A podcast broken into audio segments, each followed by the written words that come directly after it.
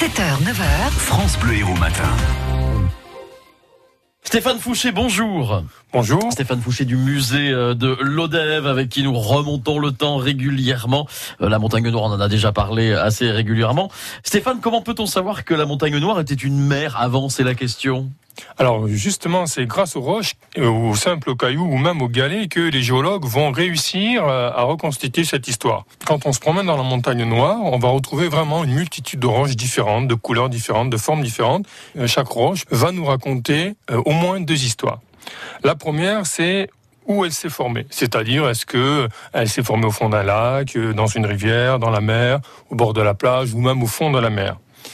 Et si en plus on retrouve un fossile dedans, ça va nous aider à mieux reconstituer le milieu de dépôt. On était là il y a quelques dizaines de millions d'années avant. Comment est-ce que les géologues ont-ils pu prouver que c'était une montagne ou une mer? Oui, c'est vrai qu'ils n'ont pas vu ces époques géologiques, qui vivent avec nous au présent.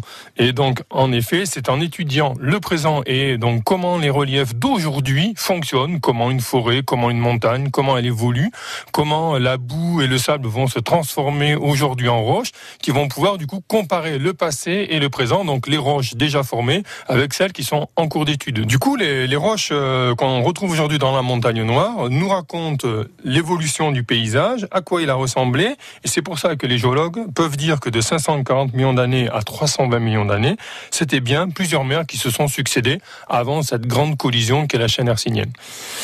Enfin, la, la roche, elle raconte une deuxième histoire, c'est comment elle a été transformée lors de cette formation de la chaîne hercynienne.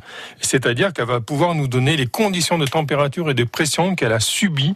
Et donc, grâce à sa transformation à la fois visuelle et à la création des fois de nouveaux minéraux, les géologues vont pouvoir avoir toute une gamme de roches qui va leur donner toutes les conditions graduelles et les augmentations, les variations qui euh, expliquent cette transformation. Et donc, à partir de là, les, les géologues peuvent... Euh, à partir de, d'un, d'une, d'une roche aplatie qu'on va appeler un schiste euh, ou d'une roche complètement fondue qu'on appelle un granit qui s'est formé à vingt ou vingt-cinq kilomètres de profondeur, eh ben, raconter comment cette chaîne s'est formée à partir de roches sous-marines. Donc soit on va voir la Montagne Noire en réalité, soit on va voir également le musée de Lodève pour avoir quelques explications autour de la formation de la Montagne Noire. Merci Stéphane. France Bleu Hérault.